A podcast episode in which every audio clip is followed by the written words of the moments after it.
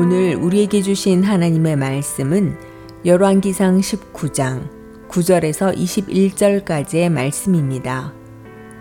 엘리야가 그곳 굴에 들어가 거기서 머물더니 여호와의 말씀이 그에게 임하여 이르시되 엘리야야 내가 어찌하여 여기 있느냐.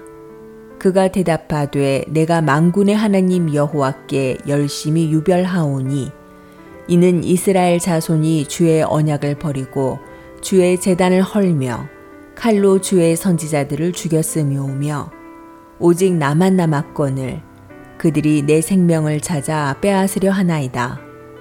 여호와께서 이르시되 너는 나가서 여호와 앞에서 산에 서라 하시더니 여호와께서 지나가시는데 여호와 앞에 크고 강한 바람이 산을 가르고 바위를 부수나 바람 가운데에 여호와께서 계시지 아니하며 바람 후에 지진이 있으나 지진 가운데에도 여호와께서 계시지 아니하며 또 지진 후에 불이 있으나 불 가운데에도 여호와께서 계시지 아니하더니 불 후에 세미한 소리가 있는지라. 엘리야가 듣고 겉옷으로 얼굴을 가리고 나가 굴 어귀에 섬에 소리가 그에게 임하여 이르시되 엘리야야 내가 어찌하여 여기 있느냐.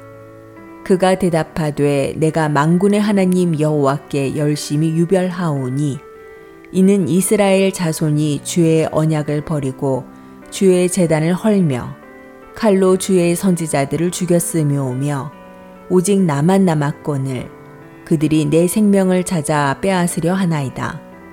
여호와께서 그에게 이르시되 너는 내 길을 돌이켜 광야를 통하여 다메섹에 가서 이르거든 하사엘에게 기름을 부어 아람의 왕이 되게 하고 너는 또 님시의 아들 예후에게 기름을 부어 이스라엘의 왕이 되게 하고 또 아벨 무홀라 사밧의 아들 엘리사에게 기름을 부어 너를 대신하여 선지자가 되게 하라. 하사엘의 칼을 피하는 자를 예후가 죽일 것이요 예후의 칼을 피하는 자를 엘리사가 죽이리라. 그러나 내가 이스라엘 가운데에 7,000명을 남기리니 다 바알에게 무릎을 꿇지 아니하고 다 바알에게 입맞추지 아니한 자니라. 엘리야가 거기서 떠나 사밧의 아들 엘리사를 만나니 그가 12 겨릿소를 앞세우고 밭을 가는데 자기는 12째 겨릿소와 함께 있더라. 엘리야가 그리로 건너가서 겉옷을 그의 위에 던졌더니 그가 소를 버리고 엘리야에게로 달려가서 이르되 청하건대 나를 내 부모와 입맞추게 하소서. 그리한 후에 내가 당신을 따르리이다. 엘리야가 그에게 이르되 돌아가라. 내가 네게 어떻게 행하였느냐 하니라. 엘리사가 그를 떠나 돌아가서 한 겨릿소를 가져다가 잡고 소의 기구를 불살라 그 고기를 삶아 백성에게 주어 먹게 하고 일어나 엘리야를 따르며 수종 들었더라. 아멘.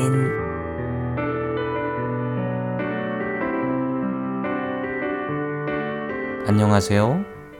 수요 묵상의 시간입니다. 하나님의 음성을 들어보신 경험이 있으신가요? 하나님의 음성은 우리에게 어떻게 들릴까요? 갈멜산에서 450명의 바알 선지자들과 싸워서 이긴 엘리야는 그 이후에 무력감과 우울증에 빠지게 됩니다. 큰 일을 치르고 난 뒤 찾아오는 무력감과 같습니다. 하나님께서는 엘리야를 이집트에 있는 호렙산까지 40일을 걸어가게 하셨습니다. 호렙산은 모세가 하나님을 만났던 산이기도 합니다. 하나님께서는 거기서 엘리야를 만나 주셨습니다.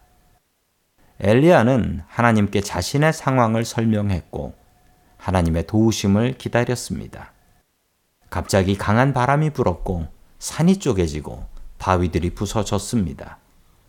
그 바람 속에 하나님께서 계시다고 믿었지만 그 바람 속에 하나님은 계시지 않았습니다.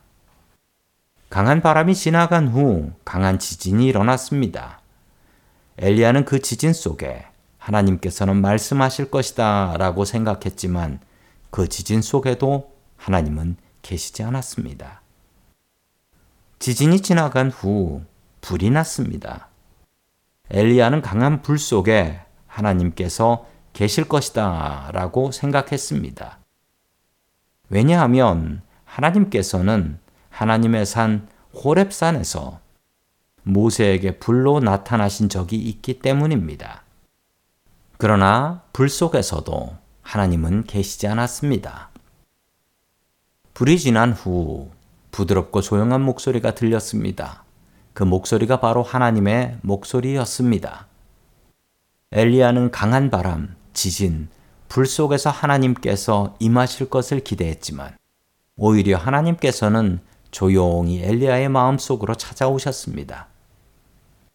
우리는 하나님께서 우렁찬 목소리로 우리들에게 말씀해 주기를 기대합니다. 우리는 하나님께서 기적과 같은 사건으로 우리들에게 이야기해 주시기를 기대합니다. 그러나 하나님께서는 조용한 음성으로 우리들의 마음속에 말씀하십니다. 오늘도 조용히 묵상하시며 하나님의 음성에 귀를 기울여 보십시오. 잠시라도 하던 일을 내려놓고 오직 주님의 음성에 귀를 기울여 보십시오. 엘리야에게 나타나신 하나님께서 부드럽고 조용한 목소리로 우리들에게 말씀해 주실 것입니다. 오늘도 주님의 음성에 귀를 기울이는 저와 성도님들 될 수 있기를 주님의 이름으로 간절히 축원합니다.